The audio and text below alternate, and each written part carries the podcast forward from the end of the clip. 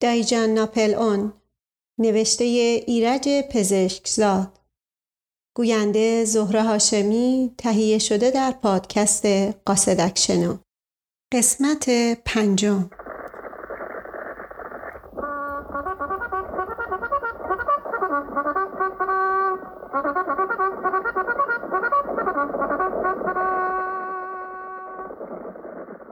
من قیافه دایجان سرهنگ را نمی دیدم ولی لحن پرهیجان و پرشور او حکایت می کرد که چقدر گلهایش و درختهای میوهش را دوست دارد.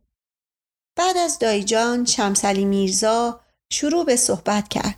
شمسلی میرزا از بد و تأسیس عدلیه جدید با سمت مستنطق در عدلیه خدمت کرده بود و تحقیق و استنتاق را کلید حل هر مسئله اهم از اجتماعی و غیره می‌دانست. از این جهت در بیانات مؤثر و منطقی خود پیشنهاد کرد که قبل از هر چیز اولا باید روشن شود که صدای مشکوک مورد اختلاف منشأ انسانی داشته است یا غیر انسانی. ثانیا در صورتی که منشأ انسانی داشته است روشن شود که آیا از ناحیه آقاجان بوده است یا نه. ثالثا اگر از ناحیه آقاجان بوده است عمدی بوده است یا غیر عمدی. شمسلی میرزا وقتی دید که اغلب حضار به موضوع تحقیق درباره این جزئیات اعتراض کردند به عادت همیشگی خود کلاه را به سر گذاشت و گفت پس بنده با اجازه خانمها آقایون مرخص میشم.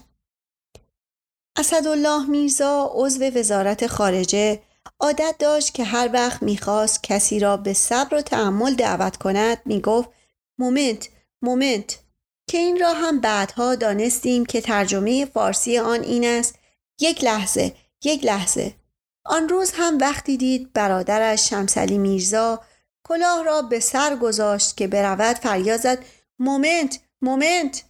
و چون همه حضار در حل این مسئله به بنبست رسیده بودند با او همزبان شدند و شمسلی میرزا را دوباره نشاندند و به تحقیقات او تن در دادند. سال اول شمسلی میرزا که آیا صدای مشکوک منشأ انسانی داشته است یا غیر انسانی؟ جواب درستی نیافت.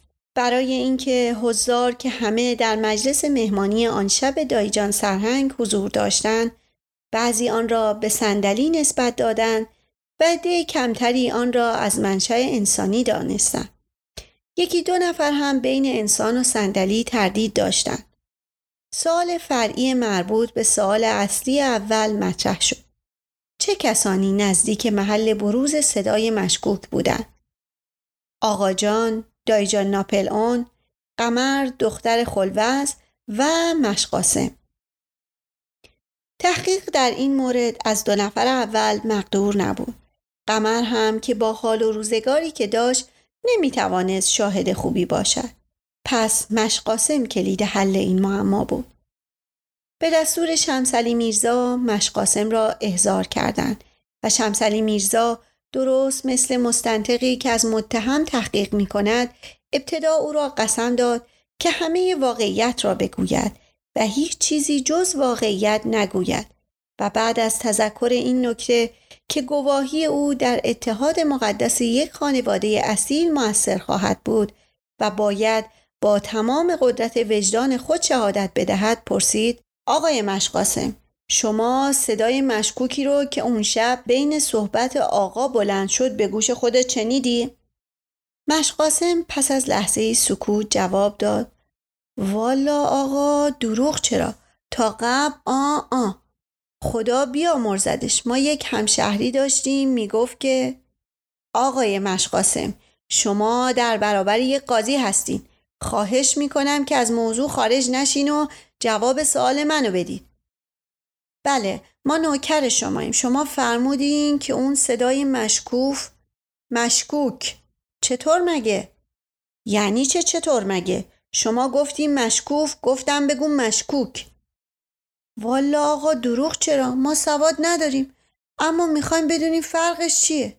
فرق چی؟ فرق آنکه ما گفتیم با آنکه شما گفتید شمسلی میرزا حوصله فریاد زد. آقا من گفتم مشکوک شما گفتیم مشکوف. گفتم بگو مشکوک. اون وقت این مشکوف و مشکوک یعنی چی؟ دخالت بیجای اسدالله میرزا عضو وزارت خارجه که مرتب شوخی می‌کرد و میخندید و در اینجا معنی صدای مشکوک را به اسم برای مشقاسم توضیح داد شمسلی میرزا را عصبانی کرد. و به عنوان اینکه با عدالت نباید شوخی کرد دوباره کلاه را به سر گذاشت که برود. همه حضار از جا جستند و او را سر جایش نشاندند. خب مشقاسم حالا که فهمیدی منظور چیه بگو ببینم. این صدای مشکوک رو شما به گوش خودت شنیدی یا نه؟ والا آقا دروغ چرا؟ شمسلی میرزا عصبانی حرف او را قطع کرد. بله بله می‌دانم. تا قبل آ آ تا قبل چهار انگشته ولی جواب حرف منو بده. والا دروغ. یعنی راستشو می‌خواد یا دروغشو؟ یعنی چه آقا؟ شوخی می‌کنی؟ وقتی سوال می‌کنیم معلوم است که راستشو می‌خوایم. خب ما هم راستشو میگیم. اصلا دروغ چرا؟ تا قبل آ آ ما یه صدایی شنیدیم اما اینکه صدا مشکوک بود یا مشکوک نبود؟ آقا جان گفتم مشکوک. مگه ما چی گفتیم؟ شما گفتی مشکوف والا ما تا خاطرمان میاد گفتیم مشکوک. خلاصه ما یه صدای مشکوک شنیدیم. شما خیال می‌کنی که این صدا از پایه صندلی بود یا یا چی؟ آقا حوصلم رو سر بردی. یا اون که الان برادرم گفت. در اینجا باز اسدالله میرزا که ذکری از خود شنید به میان صحبت دوید و در حالی که خنده شدیدی را سر داده بود صحبت را قطع کرد و داستان قزوینی و مرد بزاز را گفت که مضمونش این بود. از قزوینی موقع پارچه خریدن صدایی بلند شد. پارچه های مختلف رو شروع به پاره کردن کرد که اون صدا رو هم به حساب پاره کردن پارچه بذارن. بزاز دستشو گرفت و گفت بی خود پارچه ها رو پاره نکن. من بعد از چل سال بزازی صدای پاره شدن پارچه رو از صدای دیگه تشخیص میدم. باز حاضران شمسلی میرزا را که عزم رفتن کرد سر جا نشاندند و استنتاق ادامه یافت. خب می‌گفتی مشقاسم ما منتظر جواب توییم. همه حاضران در میان سکوت محض چشم به دهن مشقاسم دوخته بودند. والا آقا دروغ چرا؟ مثل اینکه خودش بود. شمسلی میرزا درست مثل اینکه بعد از چند ساعت استنتاق از یک جانی خطرناک از او اقرار گرفته باشد نفسی به راحتی کشید و لبخندی از رضایت بر چهرش نقش بست و نگاهی فاتحانه به این طرف و آن طرف انداخت و گفت جواب سوال اول داده شد. بریم سر سوال دوم. مشقاسم در جواب این سوال که صدا از ناحیه چه کسی بوده است مدتی معطل ماند و بعد گفت والا دروغ چرا؟ تا قبل آ آ.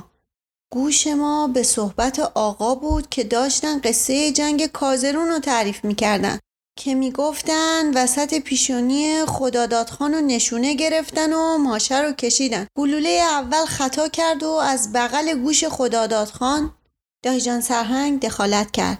مش قاسم داداش تا اینجاها نرسیدن فقط رسیدن به نشانه گرفتن سر خداداد خان. بله آقا خب ما که خودمان به چشم خودمان دیدیم. باقیش رو برای شما تعریف می‌کنیم لازم نیست فقط جواب سوالات حضرت والا رو بده. والا دروغ چرا؟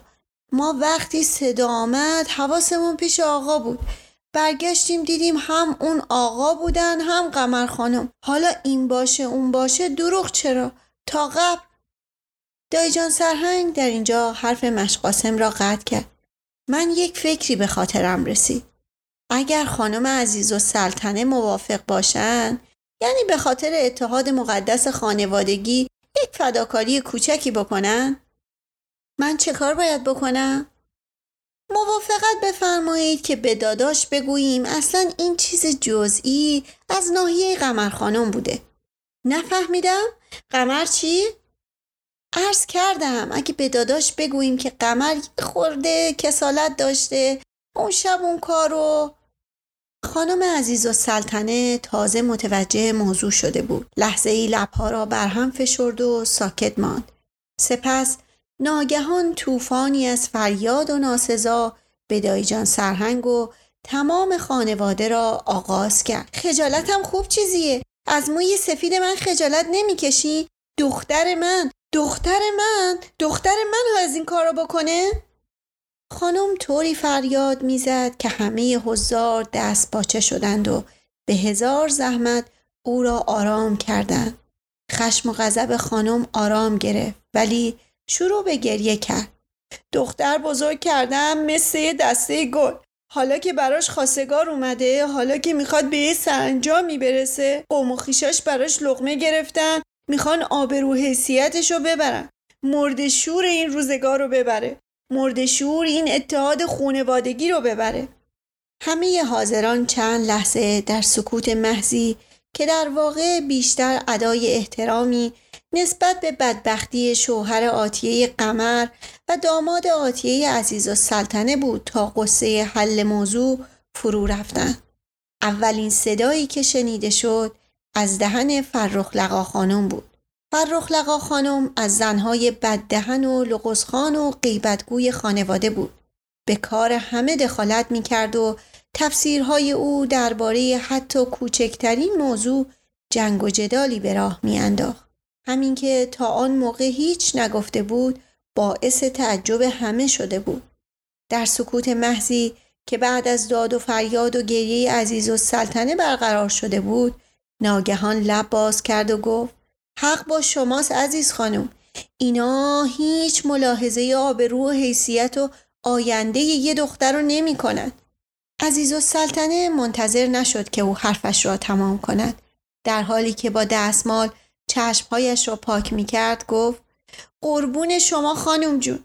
اینا نمی‌فهمن دختر بزرگ کردن و شوهر دادن چقدر زحمت داره. فرخ خانم که همیشه سیاه بوش بود و معمولا جز به مجالس ازاداری نمی‌رفت با همان لحن آرام و خشک همیشگی خود گفت راستی عزیز خانم چطور شد قمر کارش با اون شوهر اولش نگرفت؟ مثل اینکه به عروسی هم نرسید. عزیز و سلطنه دوباره شروع به گریه کرد و حق حق کنان گفت ده خانم جون اونم از دست قوم و خیشا می‌کشن. شوهرش رو جادو کردن قفلش کردن. یه سال این مادر مرده من سب کرد. اون بیچاره شوهره هم براش میمرد. اما خب خانم جان وقتی یه مرد قفل بکنن چه خاکی به سرش بکنه؟ شاپور پسر دایجان سرهنگ که در یک گوشه سالن بی صدا و بی حرکت نشسته بود فشفش کنان پرسید ام خانم قفلش کردن یعنی چی؟ سال احمقانه بود حتی ما بچه ها از بس این اصطلاح را از عزیز و سلطنه شنیده بودیم و از بس زنهای خانواده درباره آن پچپچ کرده بودند مقصود را میفهمیدیم ولی قبل از اینکه کسی از طرفین زینف به او جواب بدهد اسدالله میرزا گفت مومنت تو هنوز با این سن و سالت نمی‌دونی قفلش کردن یعنی چی؟ و شاپور ملقب به پوری با تمام نبوغ ذاتیش جواب داد از کجا بدونم؟ اسدالله میرزا چشمکی زد و با خنده گفت یعنی سان فرانسیسکو نشده با این توضیح حتی بچه های کوچک هم که پشت در جمع بودن مقصود را دانستند. چون اسدالله میرزا عادت داشت که هر وقت خودش یا دیگری یک حکایت عاشقانه نقل می کرد و پسر و دختر به خلوت می رفتن فریاد می زد اون وقت سان فرانسیسکو شد یا آن وقت سان فرانسیسکو رفتم اسدالله میرزا به دنبال توضیح خود خنده صدادارش را سرداد و گفت اگه زودتر گفته بودن یه کاری می‌کردیم. هرچی باشه ما یه دست کلید داریم که قفلا رو وا می‌کنه. در عالم قوم و خیشی هم حاضر به همه جور فداکاری هستیم. از این شوخی او همه حاضران حتی شمسلی میرزای بداخلاق به خنده افتادند. خانم عزیز و سلطنه لحظه ای دندانها را برهم فشرد و ناگهان قاچ خربزه را با ظرف به میان اتاق پرتاب کرد و فریاد زد. شرم و حیام خوب چیزیه. از موی سپید من خجالت نمی‌کشی. مرد شور خودتو دست کلیدتو ببره.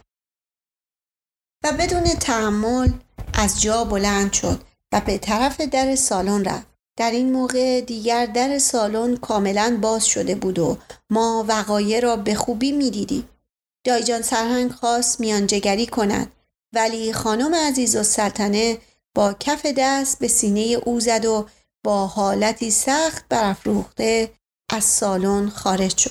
بعد از رفتن او حاضران با نگاه و کلمات کوتاه اسدالله میرزا را سرزنش کردند. ولی او از رو نرفت و گفت moment moment. بی خودی به من حمله نکنین. اینو از نظر خیرخواهی گفتم که اگه خواستگار جدید هم تصادفا قف شد بدونن که ما در عالم قوم و خیشی حاضریم خدمتی انجام بدیم. و دوباره قهقهه را سر داد. دایجان سرهنگ با نگاه تندی او را ساکت کرد و گفت موقع شوخی نیست. حالا میفرمایین چه کنیم که داداش از خر شیطان پیاده بشن؟ به هر حال این وضع و نفاق و دشمنی توی خونواده ما قابل دوام نیست. اسدالله میرزا برای جبران سباکی های خود با لحن خیلی جدی گفت برگردیم به صدای مشکوک. فقط بنده می‌خوام بدونم که از کجا معلومه که این صدای مشکوک اصلا از ناحیه قمر نبوده باشه. دختری با این چاقی که خوراک هم ماشالله هزار ماشالله سه تای بنده می‌خوره ممکنه که ممکنه که یه وقتم. شمسلی میرزا باز براشفت و با تندی گفت قضیه مثل اینکه به شوخی و خنده رسیده. در این صورت بنده با اجازه دوستان. مومنت مومنت خواهش می‌کنم عصبانی نشید داداش. من دارم خیلی جدی چاره جویی می‌کنم. می‌خوام از آقای سرهنگ بپرسم که اصولا چه احتیاجی به رضایت خانم عزیز و سلطنه دارن؟ خود شما می‌تونید به آقا بگین که کار قمر بوده. این پیشنهاد همه حاضران را به فکر واداشت بله واقعا چه حاجتی بود که اصلا موضوع را به خانم عزیز و سلطنه بگویند بعد از لحظه ای دایجان سرهنگ گفت اما من چون خیلی برای آشتی دادن داداش و شوهر خواهرم تلاش کردم حرف منو باور نمی‌کنه. چطوره که از ناصر الحکما بخوایم که این کار انجام بده؟ همه فکر او را پسندیدند و مشقاسم را دنبال دکتر ناصر الحکما که روبروی باغ منزل داشت و از سالها پیش طبیب خانوادگی ما بود فرستادند. طولی نکشید که ناصر الحکما با چشمهای پف کرده و قبقب چند طبقه وارد شد. تکه کلام ناصر الحکما سلامت باشید بود. به همه حاضران سر فرود آورد. سلامت باشید. سلامت باشید. وقتی دایجان سرهنگ موضوع را به او گفت تقریبا بدون اعتراض پذیرفت و حتی برای راحتی وجدان خود بلا تحمل دختر بیچاره را مقصر اصلی دانست. بله آقا بله آقا اصلا بنده بارها به خانم عزیز و سلطنه گفتم که باید قمر خانم رو معالجه کنن این دختر چاق زیاد می‌خوره چیزای نفاخ می‌خوره عقل درستی هم که نداره طبیعیه وقتی عقل نباشه نفخ معده باشه این اتفاقات اجتناب ناپذیره دکتر ناصر الحکما در مقابل ابراز امتنان دایجان سرهنگ و حاضران بلا تعمل سلامت باشید گویان به عزم منزل دایجان ناپل اون به راه افتاد.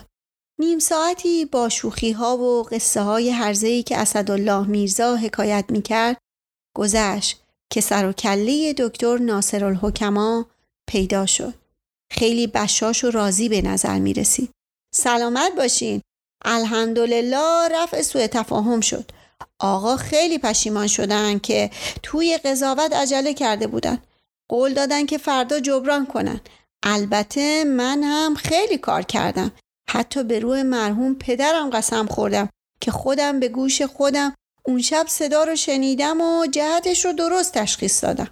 شادی همه حاضران به خصوص دایجان سرهنگ زاید الوصف بود. ولی من به خصوص از خوشحالی در پوست نمی گنجیدم. دلم می‌خواست دست دکتر را ببوسم. اسدالله میرزا بشکن می‌زد و با قهقهه به دکتر وعده می‌داد که او را برای عضویت جامعه ملل پیشنهاد کنند و من از ته دل به شوخی های او میخندیدم. اسدالله میرزا در حالی که از جا بلند می‌شد که برود با خنده گفت moment اتحاد خانوادگی نجات پیدا کرد. ولی مواظب باشین چیزی به گوش خواستگار قمر نرسه. برای اینکه این دفعه دیگه خود به خود قفل میشه و اگه این دفعه هم سان فرانسیسکو نشه اون وقت خانوم عزیزالسلطنه قفل و کلید همه رو یکی می‌کنه.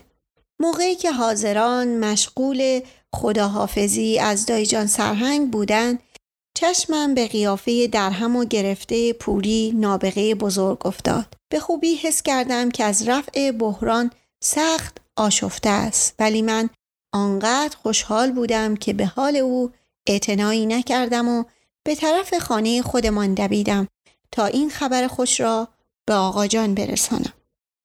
آقا جان زیاد اظهار شادی و شعف نکرد و زیر لب گفت حماقت هم در واقع سعادتیه. مادرم باز به التماس و درخواست افتاد. حالا که اون کوتاه اومده شما هم کوتاه بیان. الهی من پیش مرگت بشم. تو رو به روح پدره دیگه دنبال نکن. شب شده بود و من دیگر امید اینکه لیلی را ببینم نداشتم ولی با خیال او و به امید دیدار او به خواب آرامی فرو رفتم. سه و روب کم بعد از اون سیزده مرداده عاشق شدی رفت عشق تو رو به باد داده. همه خوابیدن. دایی جون توی باغه. کی این دیوار رو کثیف کرده؟ اینا چیه رو دیواره؟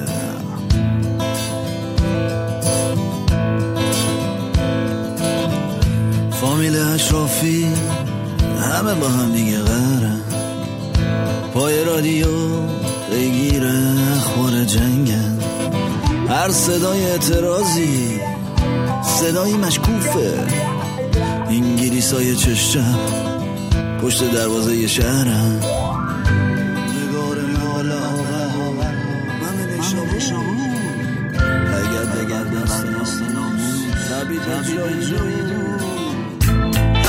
اصلا دستم به دامنتون تصم لیلی دیگه نبینم سر دمای دایی جون آقا جون مانی دیتریش آب گوشت بز باش بیورزه به جای این حرفا به فکر سان فرانسیسکو باش